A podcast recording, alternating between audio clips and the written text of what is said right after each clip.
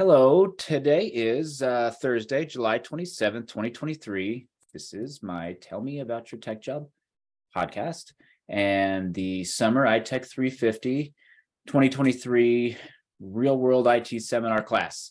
And today we have Ellen, who is joining us, who is an Information Technology Manager Project Coordinator here at SIU in the AIS department. And uh, I've known Ellen for a couple of years, never had a chance to talk to you about your job and your career path. And I'm really interested to hear because I looked at your formal schooling and it's not in technology. And we'll get there. We'll talk about that. Um, but to start off with, do you want to just introduce yourself? Tell us a little bit about you and what you like to do for fun. Sure. My name is Ellen Jahn, and um, I have had a very roundabout way into my technology jobs, as my resume shows. Um, I really love to do Tai Chi and scuba diving and uh, traveling. Okay. And you're from Carbondale, correct? Yeah, I've been in Carbondale since I was five, so I guess you'd have to call me a local. Okay. And me since I was nine. So I consider myself a local too. Um, you now when you were in in when you were growing up, were you interested in technology? I was always interested in technology, and my mom is a school teacher, and she in Carbondale, uh, and she ended up doing a program at the time where they would give um, teachers computers and teach them to use them, and then the next year they would teach somebody else how to use that computer, and they would get a new computer. And these were Apple computers, and so every year for most of like my middle school and high school, we got a brand new Apple computer into our house to play with, so that um, my mom would get trained on that one, and then she would spend the next year training it, training somebody else on that one, and she would get a new one. And that program really piqued my interest and my exposure to computers and technology. So if we're talking about the the old apples, are we talking like where in the world is Carmen Sandiego? yes, very much where in the world is Carmen Sandiego. Um, there's a lot of Pac-Man. Uh, I think we started with an Apple IIe um, and continued on for, I mean, I think probably 10 or 11 years she got new computers before she retired. So cool. Um, my neighbors both my neighbors when I was young had those. I never had one. So when I got to go over to their house, it was like a lot of times it was, hey, watch me type this stuff and hey, watch me play Carmen Sandiego. Um, and that was that was cool, but it, you know, I think it maybe just uh, motivated me to get more into it like five or six eight years later when we finally got a computer. But man, I think I think Carmen Sandiego is what instilled my lifelong love of geography. Um, and I would still play that if it was some something I could I could have access to today. Although I I found a website or, or something and I was looking through some of the old Carmen Sandiego and, and there's a bunch of countries that don't exist anymore. You know, things have changed quite a bit. They'd have to really re- redo that one. Um, and what's what school did your mom teach at? She taught um, at District 95. She was a speech pathologist, so she was at several of their schools. She was oh, at okay. um, Parrish mostly, but I think she taught at all of them over the years. When I was in junior high, she was at Lincoln Junior High, which was not my favorite thing. and I hear you, uh, Lincoln Junior High alum myself, and and I do remember their computer lab where some of that Oregon Trail stuff went on. Um, that was I got in trouble for chewing gum at the computer lab at Lincoln Junior High. Like I'll tell you what, it was easy to get in trouble at Lincoln Junior High. but in high school, did you? I, I, I told this earlier that in high school we had keyboarding, and that was most of it. Uh, I think that they did a little bit of a basic class at Carbondale High School that I did, and and did you do you remember did I don't think any? I took I I mean I took keyboarding as an early bird class, but I Me don't too. think I took any kind of computer class at the high school. Okay. And yes, I remember I can still hear, you know, Mr. Blackstone giving us the the letters to type in my head. I can still hear that because he'd be like A D G, and you're just supposed to type along with him. I can hear it. Uh, after high school, you didn't study technology formally for your undergrad. No, I got an English degree, which my mother told me was ridiculous at the time, but I absolutely love to read. And so um, and I love literature and I like writing, which I do think comes back around to what I do today. Um, but I went to Loyola University in New Orleans, and my student job was in the switchboard.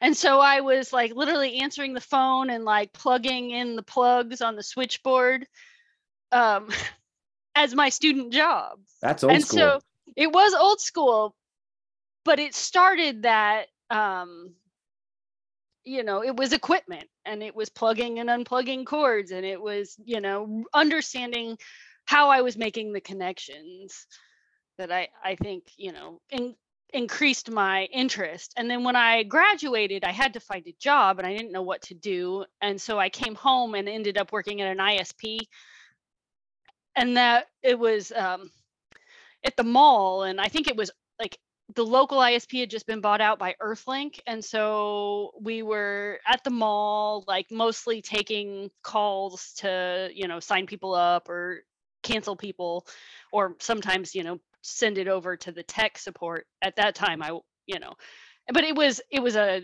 bonded T1 line. It was fast. yeah at the time right and i was exciting to see like when i wasn't on a call like what i could do on the internet with a real stable internet connection and one of my coworkers said i'm in this master's degree at mass comm at siu studying this like new tech like new media and telecommunications and so he talked me into applying for my master's program that's pretty interesting. One, because I didn't realize that there was a telecommunications program, but two, uh, probably about the same time frame, I was working at the Blue Chip Micro Cyber Systems computer store at the mall, um, and I remember very specifically. You know, this would have been around 97 or 96, 97, 98, something like that.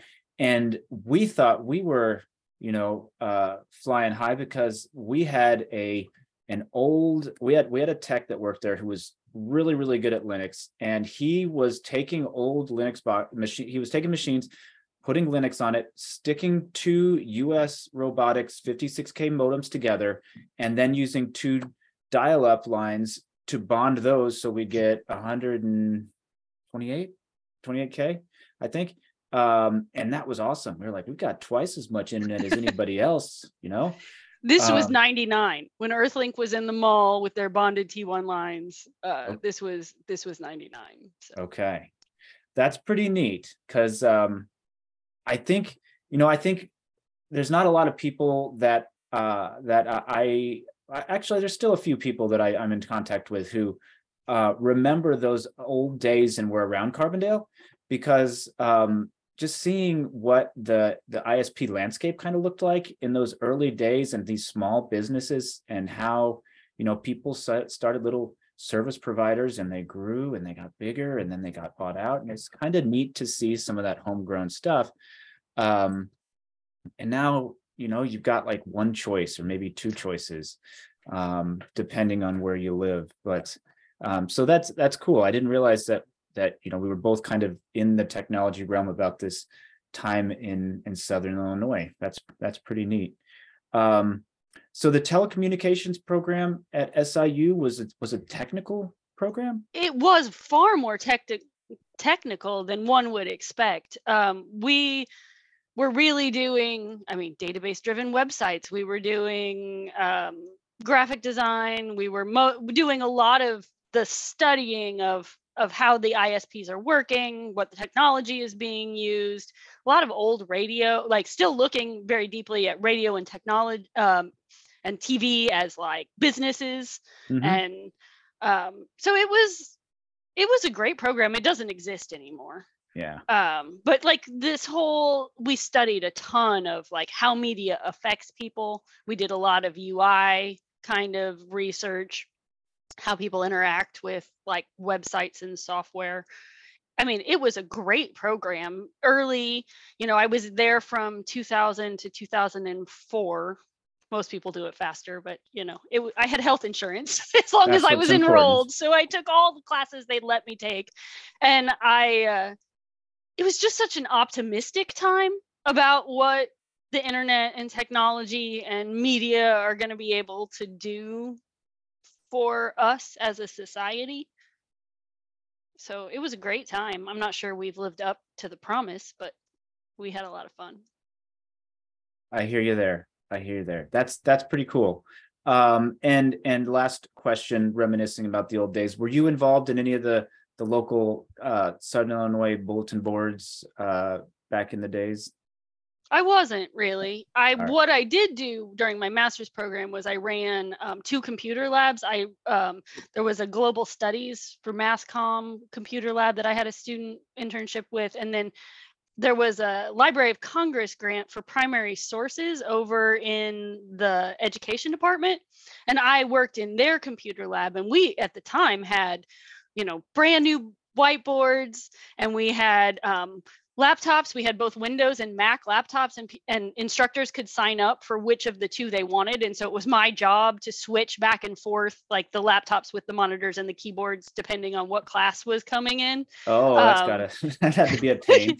oh, it was so much time was spent on printers as always. Um, but just as far as like so much practical experience doing technology work came from those those jobs That's cool. I worked at the what was I guess now is Saluki Tech. It was just the support center back in 99 2000 um helping to do that and I was one I was I, I took over for Duke uh when he left and I became the Mac guy for the university help desk. Um so that was yeah, fun fun times. It was a neat place and and one thing that a lot of people probably would be you know shocked to, to hear but SIU used to offer completely free anonymous dial-up internet access um, back in the day. I, I remember that probably 94, 5, 6, something like that. Um, before the ISPs, you could install this little dialer application on your phone and, and you get access to the internet. And mostly it was like Gopher um, and stuff like that. But um, but that was a pretty cool service for SIU to have available. And I remember part of the job um, that as and the help desk was resetting modems um, from their modem pool dialer um, when when uh, when they would get hung up and sit there for 24 hours without being disconnected. But anyway, I'm supposed to be interviewed for this podcast by one of my former students next week. So I'll share all this stuff next week and I'll shut up and, and we'll we'll hear from you. Um, so you have had quite a few different roles in technology. Um, going back to like you just told us about working in this the the different labs, uh, working for DXR, another local success. Do you want to say anything about that? Um, DXR at the time was doing, um, we were making website, well, flash driven content for nurses. So they would come in and basically do like a virtual exam on a virtual patient. And we were using um, text files and flash to, you know, they would click on various body parts and it would pop up little, um, in like, uh, no, notes on how the patient was doing when you performed that exam and then you would get a little test on it um, and so it was um, you know i learned how to test on various browsers using um, you know does my software work on firefox does it work on all these different i can't even remember which browsers were valid at that point we we've had so many changes Netscape. yeah we were right and explorer Mosaic? was I, yeah, I think we were testing Mosaic. There was definitely Explorer, and so um, and then we were working on changing those over to be database driven um, files, and then the project was um, eliminated, and so was my job. as as goes in technology. Um, but i did that was my first experience with like using sql insert statements to try and load databases and a lot of testing um, a lot of quality control like when you click here do you get what you expect? Um, kind of. And that was a was a year where i learned a lot that year um, before they eliminated that particular project at dxr and and laid everybody off that's you know that's that's sad to hear. I've been laid off a few times as well. Um, I actually worked for DXR in high school for about a year, and so I can picture the clicking with like the the the stethoscope and then putting it on them, and if you put it on their elbow, it'd be like nothing to show here or something, you know. And yeah, absolutely. Patient's heart rate is normal, you know, and and I remember that, and I remember doing the clicking of the buttons and making sure things didn't pop up in the wrong spots. So that's that's that's that's neat. Um, neat to remember and cool that uh, they're still around. I'm going to take you down a small aside here. Then um, they signed up to do a um, conference in Spain to show basically this software but in Spanish for a neurological exam at this conference. But we none of us spoke Spanish. and so we were trying to like translate it all into Spanish um, correctly, which we were not doing well. And then at the end of every day, we would have to send over this giant file over the T1 line to Spain and like we would have to babysit it because if it would if it failed, you had to start it again because the next morning they were going to expect to be able to test what we had changed. And so hours and hours of just watching like the upload button. Uh-huh. if the file actually made it to Spain so that they could tell us we don't know Spanish. Uh, and and today you just use OpenAI, chat GPT and Google Translate to do it all. And it would have done it correctly. or at least better than we were doing it. Yeah, yeah. Uh, another local success story in technology that people probably don't know a lot about is Gooden Associates. Tell us about uh, that. Gooden Associates writes Illinois court software um, for Illinois circuit clerks, and they have like 80 of the 102 counties in Illinois, mostly the small counties. Like they really focused on giving a software solution to the small counties that couldn't afford the big um, name brand kind of behemoths that are out there. And so um, Tom Gooden started it at Jackson County um, Courthouse back in maybe 1980 and he wrote jims which is judicial information systems and then it has grown over the years and now they have um, Judici, which is a website that does Illinois court data.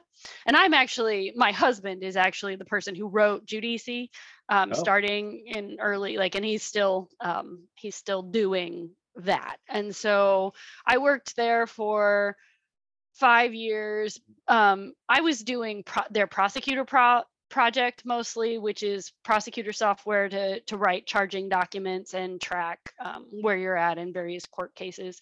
But so we did a lot of integration where the probation department, the prosecutor department, the circuit clerk, and the judges all had to talk to one another through an inbox. And so, you know, a lot of XML files to to hold the data um, a lot of statuses um, to keep every everybody informed of what everybody else was doing.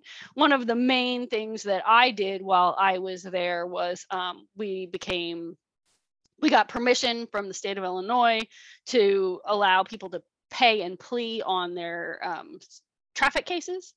And so we became, a PCI level one payment gateway. Oh, so that okay. we could um, and that was an enormous amount of security and documentation it was a huge project to get approved as a, a level one payment gateway so that people could go in and plead guilty and pay their traffic ticket. And so this was uh Jan- this was 2005 6 7 8 9 some somewhere in that mm-hmm. time frame so that was a you know that was new territory for uh, for a company i'm sure to to go in and and and also pretty ambitious i'd say to to say hey we're going to start taking credit cards and we're going to make things better for those who get traffic tickets, right? And convincing the state that they wanted to do it because I mean it was not allowed across the entire state. And so, you know, getting getting that approval to to move forward with the project and then um and now you know it isn't they're making a lot of money like it has been very lucrative for and it's been great for the courts because they have so much less um administrative overhead really because it is shared across all of these various counties to, to let people do that. And now they don't just pay on traffic tickets, but they can pay court fines and various fees. And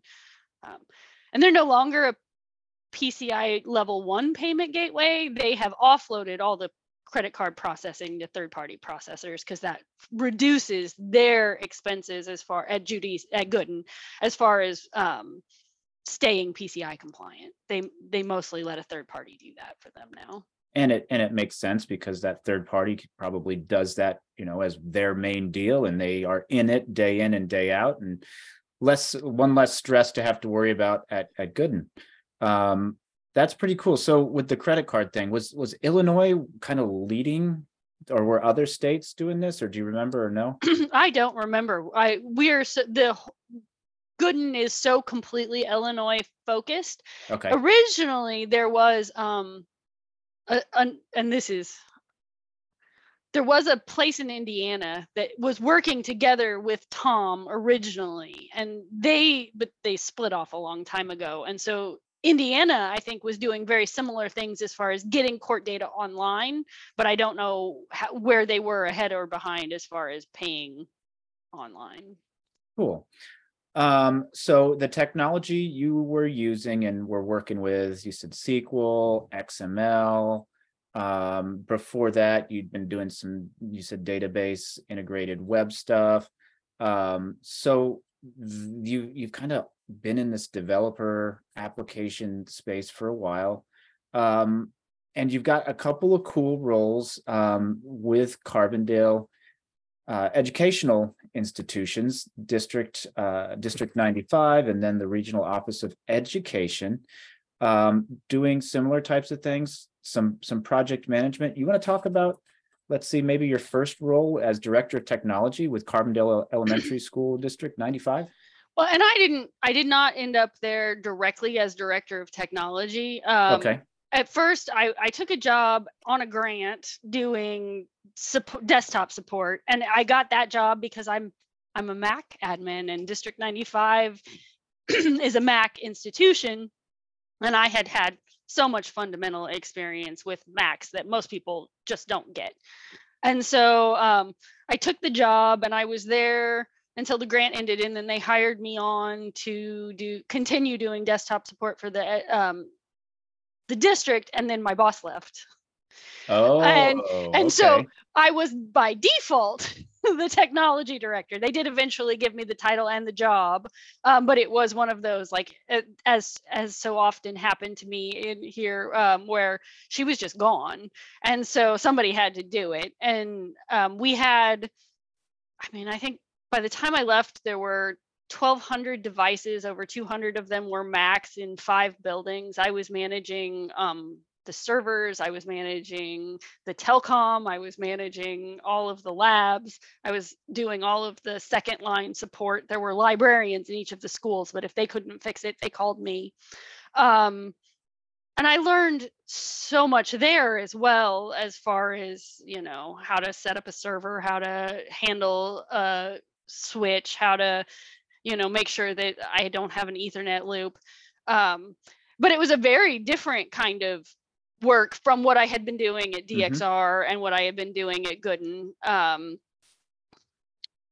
but there were, we were getting um, like E-rate grants to put in commercial Wi-Fi because up until then, like for some of the buildings had none, some of the buildings had you know little like D-Link wireless routers but um, so we got a big um, grant from e-rate which does um, libraries and schools for and we were able to put in fiber optics and enterprise wireless and overseeing that project with getting the rfps and the bids and the installation um, was a big project management um, project even though the work i was doing had changed significantly from what i was doing at gooden so you you had your hands in the technology you were responsible for fixing things when others couldn't.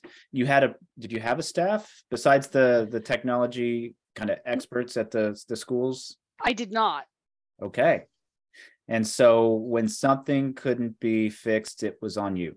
Yes and so you know you be- you you look very differently at that message that says um, please contact your system administrator. Because when you're the system administrator there's nobody to contact um, and you really just have to you know be able to dig in and and read the literature and try and follow some instructions even if you don't understand them right? Like and until you get a working project. And i used something called Munki at that time there's a, a man um, whose name eludes me now but he worked for disney and he was managing a huge number of macs and so he wrote this free software called Munki m-u-n-k-i but it allowed you to like um, do send out updates and and image machines and do all sorts of mac administration for free like it was open source software and so that was probably my most fun project at district 95 was really getting the server that was running Munki that would make sure that you know when they logged in in the morning they had the right printers and that they had the updated os and that if they needed a new version of adobe it would push it out. It was just really um, phenomenal open source software. So that was that was a fun fun project for me. That's pretty awesome. Um, you know since since working you know at siu and in our program at i information technology and, and ISAT before that, we've never really had Macs. I mean, I've got like two or three old Macs that were donated about four or five years ago, and they can't even be updated to the most recent operating system. So um, that that's an area that I I'd never heard of Munki, and I've never done any large scale Mac uh, Mac administration across networks. So that's that's that's new to me, and I'm going to look up Munki because that sounds like a cool tool. Um, and honestly, I don't even know if it's like currently being supported. Um, yeah, probably bought out and made into something different. oh no, look, it's still there. Still there. Okay. Um, just but yeah. So and then I um, it got to be too much. I I was carrying a work cell phone that was blowing up 24 7 uh, 365 days a year and um, they wouldn't hire me any staff and they didn't think i needed staff. So you were doing a good job because i was making yourself. it look making it look like it worked. Um, and so eventually i ended up jumping ship to the regional office of education to work on a grant for school bullying. I was um, it was a part-time job i just had a baby and was not interested in like my youngest daughter i had just had her and i i didn't want to be overextended anymore and it was a part-time position and so i jumped at the chance and i was doing qualtrics surveys and websites and also doing desktop support for they had windows and um, macs over there and so i was supporting those um, and i was there for about a year but then it became clear that um, my grant was going to end and that they weren't sure if they were going to be able to afford me. And I, on a absolute lark, applied for AIS at SIU because they had put higher HireTouch online and I wanted to see how the online hiring system worked because I really like processes and software. Um, and six months passed and I had completely forgotten when they called me and and offered to interview me for the job. And I didn't even know what AIS was or what they did and now you're an AIS technology manager. yes, uh, I am. So I, I think one thing to, to to mention, you know, a lot of times in education at SIU as well, grants are received and those grants are for a year or two years or three years. And sometimes the money is to hire somebody to do a job. And sometimes those grants don't, you know, get renewed. And so that's, you know, that that happens. That's part of working in, in academia or education or, or nonprofits, any place where they give out grants and, and, and people are hired based on that. Um, so tell us what AIS is. AIS is Administrative Information Systems, and it's a department at SIU that handles um, our Oracle EBS, eBusiness Suite, which is an enterprise resource planning software.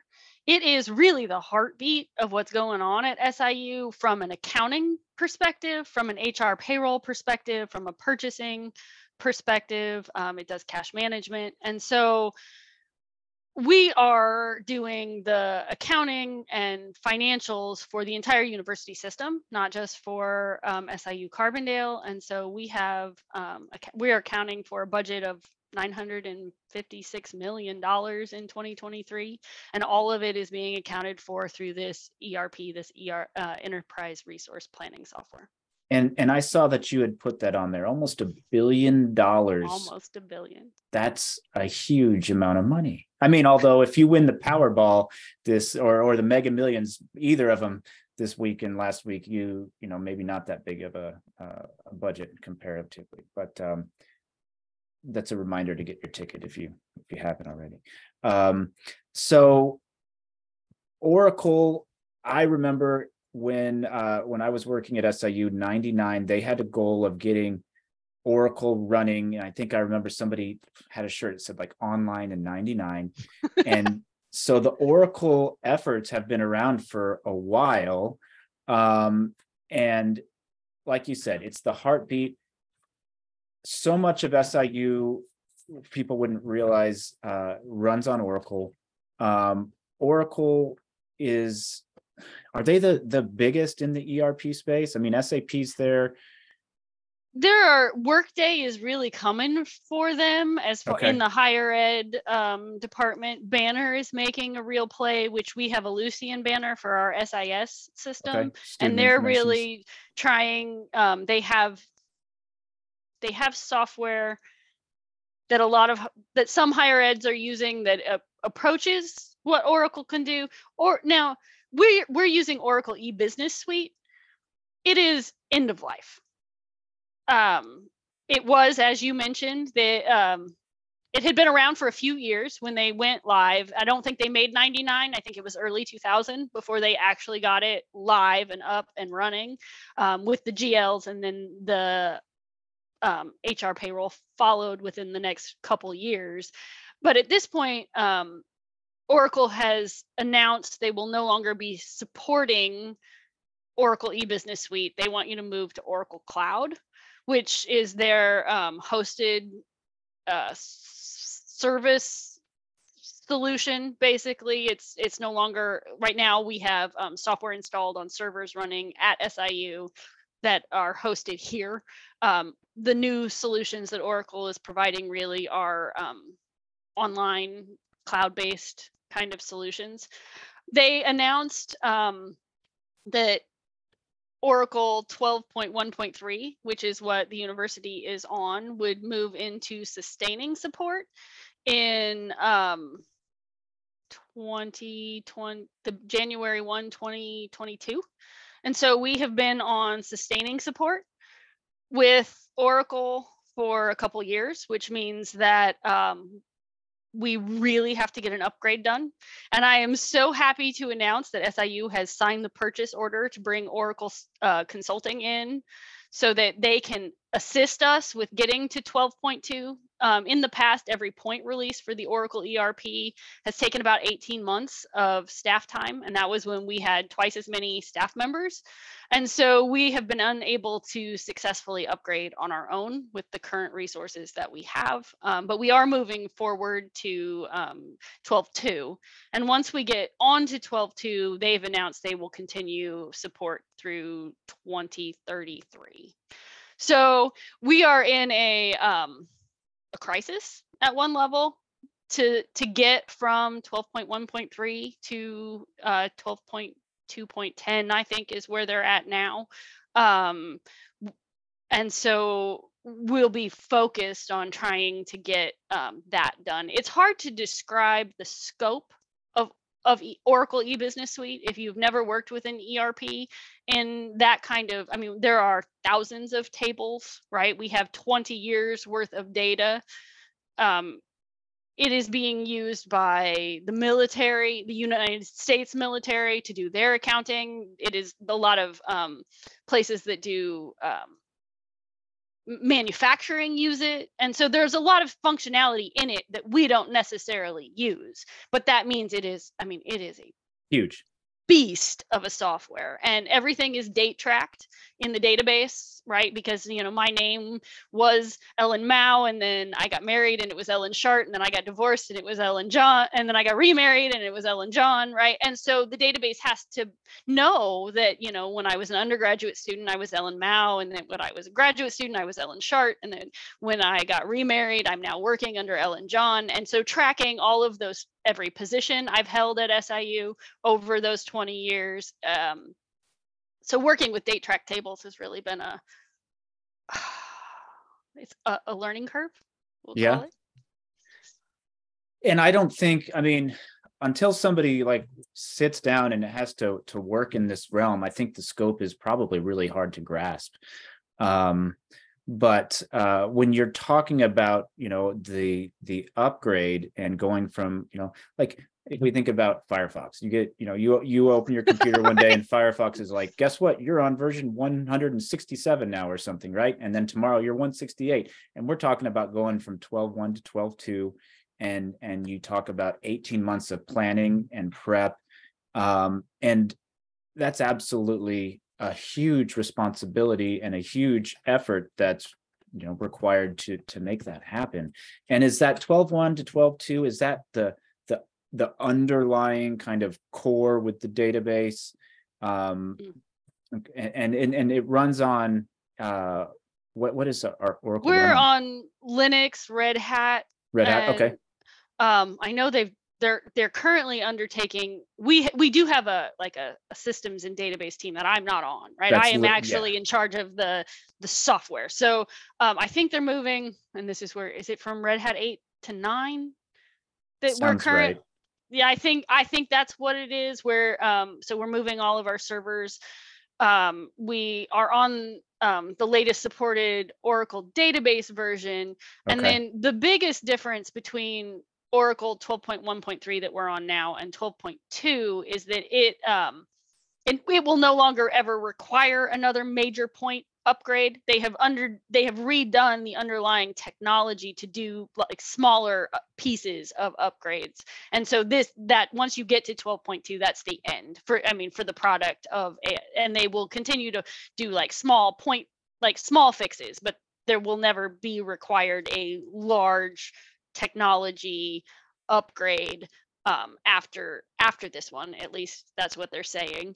Um, but they are also saying like this project product is end of life um, what do you want to do next? And so the university has become begun the conversation of what new erp um, are we going to select and and implement but we're looking at probably um, a hundred million dollar project 10 million dollars a year for 10 years is a estimate of what that's going to take. Um, and so the university is really going to have to come together and do some governance and some planning and some you know project management in order to succeed at getting at getting that done.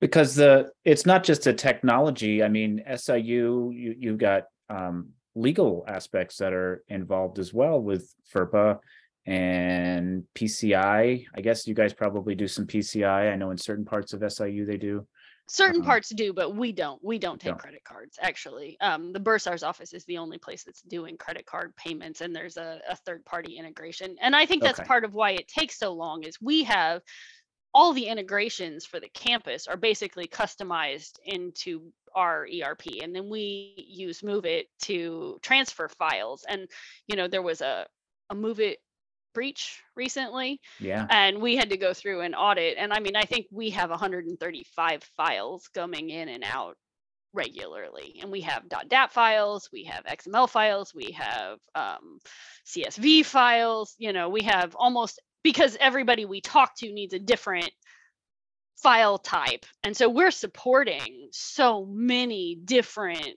um, integrations in and integrations out and i think that's a huge part of we have to you know after we do this upgrade we have to go make sure that all of those integrations continue to work.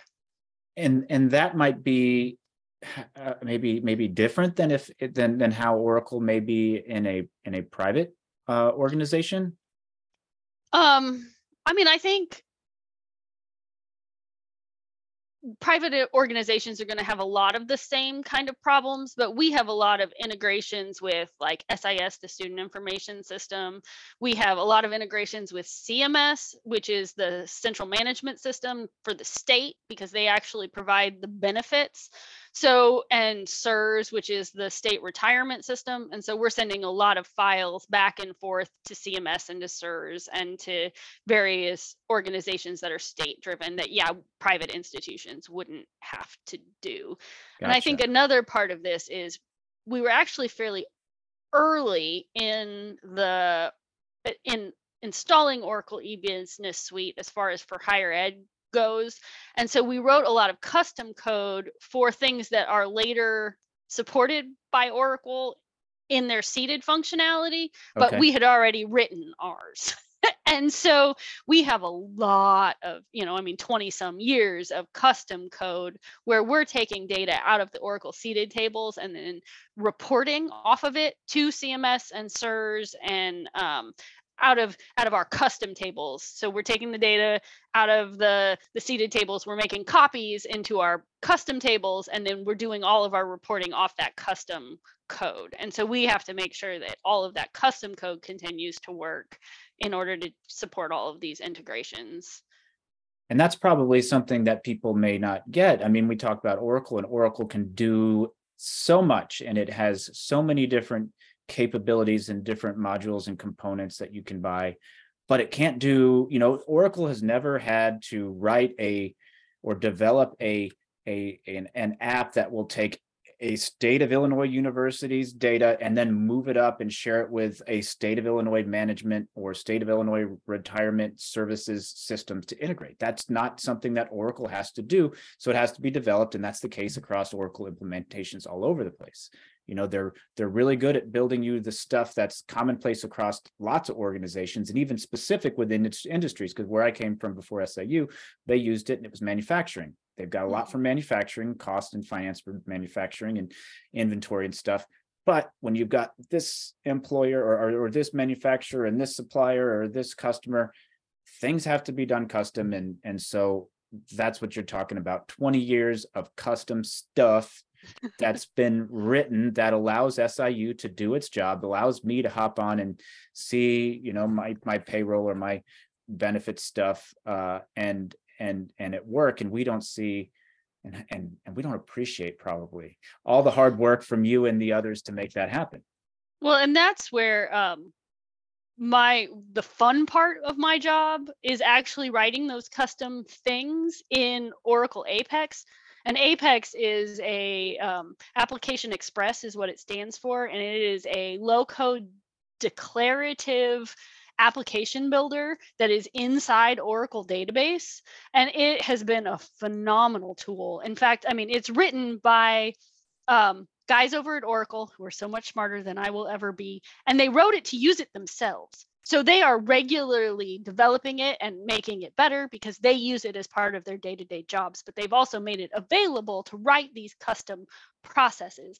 And it is a wonderful application developer. And I had this fight a lot when I first got here between the difference between a reporting tool and an application tool because I not only need to give you data out, but I need to collect data and that's where in oracle forms is this old technology that is cumbersome and very difficult not only to to use as a user but to develop in um, you're so limited. And so this apex tool really writes like web driven declarative code so that i can go in and say i want a list of values and do- drop in mysql and i I get the list of values. And when they do an upgrade, I don't have to worry about whether or not my list of values is still going to work because it's, you know, they're in charge of making sure all that backwards compatibility is maintained. And so we have done a lot of things in the last five years for SIU using um, Application Express or Apex.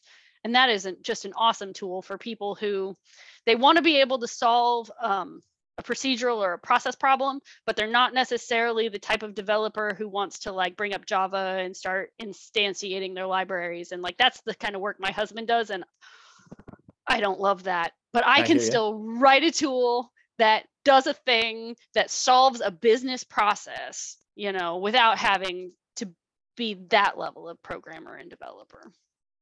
And ultimately, the technology we use is to solve business problems. And That, that's and- my job for and sure. their and their tools.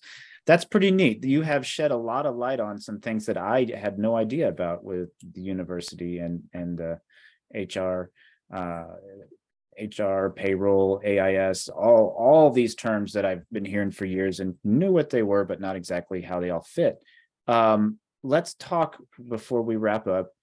You have a certification you've got some some letters that you can put next to your name pmp tell us what that is what was the process like to get that certification because you know project management is an area that a lot of students are interested in getting into when they graduate Um, yeah, PMP stands for Project Management Professional, and um, it is done by the PMI. The Project Management Institute is who um, supports and maintains it.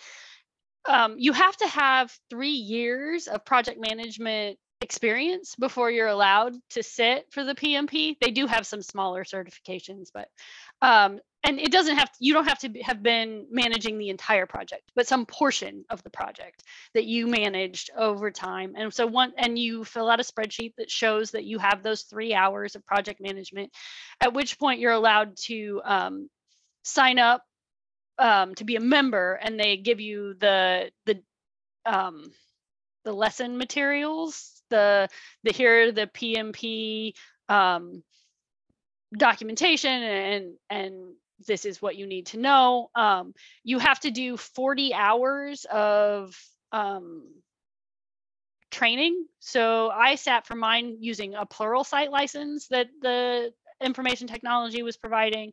Um, but so like some sort of classroom experience, um, and you've got to document all of those hours to prove that you've got your 40. And then once you've completed your 40 hours of um, professional development, I think is the term they use, you, you have a year to sit for the exam. And then um, it is the hardest exam I've ever taken. It is really complex. Um, I learned a lot about how to think about project management and the pieces of project management during the process of getting my PMP. Um,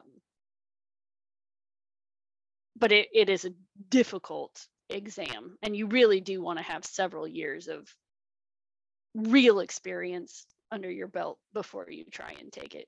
and it's it's one that has a lot of respect behind it um and i think because it has you know you you can't just watch youtube videos for a week and take the exam no, you cannot. um like like i when i when i did the cissp you've got to show i think it was five years of work experience and you had to get two people i think to vouch for you and you know and and and so there's some you know there's there's more to it behind it than just a paper that you get when you when you when you take the exam um so that's that's congratulations uh.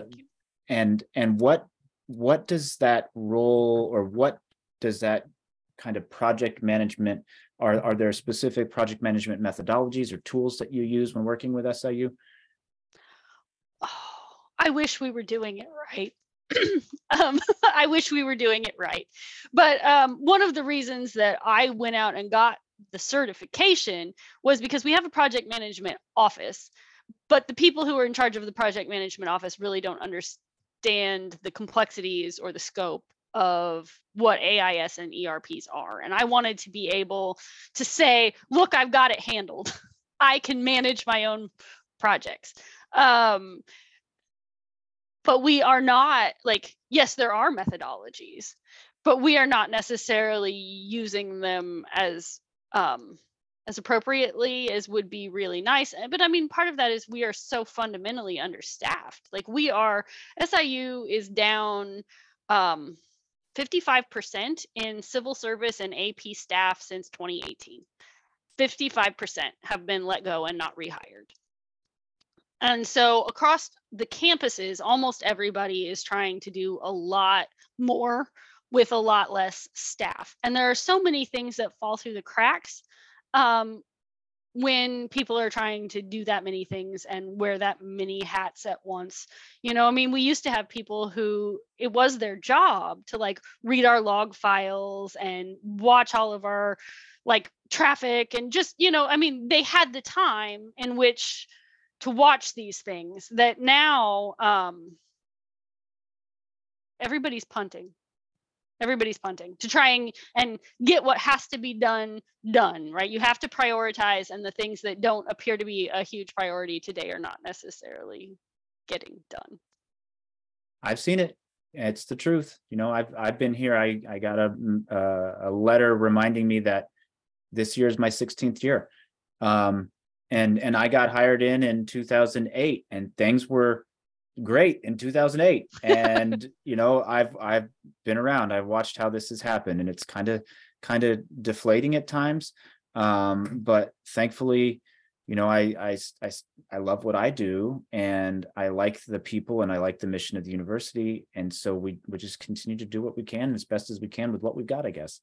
And, and that is you know everybody is fighting the good fight as best they can um, and you know we will be focusing now on trying to get the university to 12.2 so that when um, because our support ends on january 31st of 2025 um, oracle will no longer support 12.1.3 completely. And so we are trying to make sure that the university can account um, as we move into 2025 that's an important thing right? Got to got to keep track of that billion dollar budget. Uh, right. And we are a university um, system AIS supports Edwardsville and School of Med too. We are one of the only Carbondale campus departments that is supporting all three um, systems.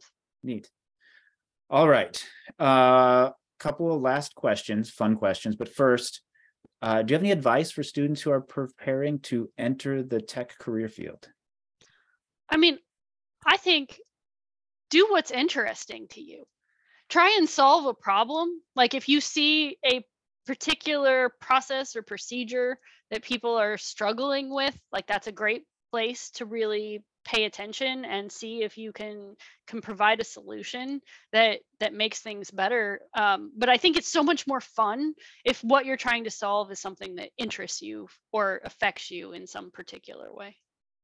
And we just talked to a student taha last week who talked about how his father had a a, a, a, in his work would have to take i think he said three hours a week just walking from one place to another to give somebody a physical piece of paper and he wrote some some scripts or something to where it would do it via text or email and include a voice message from his dad you know that no no longer has to get up and walk all the way you know several football fields in order to do this manual process. And and he talked about how much joy that provided him being able to help his dad. So i I think I think that's a great piece of advice. All right, so the fun questions. What's your favorite kind of food or restaurant? Do you have anything that is your go-to that you really love? I love to eat. I will eat anything that doesn't eat me first. Um, but I really probably Indian food is is my favorite. Like they just have such an amazing uses of spices and flavors. Um, Around here, one in particular? Oh no, no. Make it at home. I okay. mean, Bombay olives is fine if you want an introduction, but it's not the best. Gotcha. All right. Uh, do you have any books, movies, TV shows, podcasts that you enjoy recently that you'd like to recommend? Um, we're watching The Alchemy of Souls right now, which is uh, on Netflix, and it is a Korean drama set in like I don't know uh, olden olden times with mages and power, and yet it's very much a soap opera. It's been a lot of fun.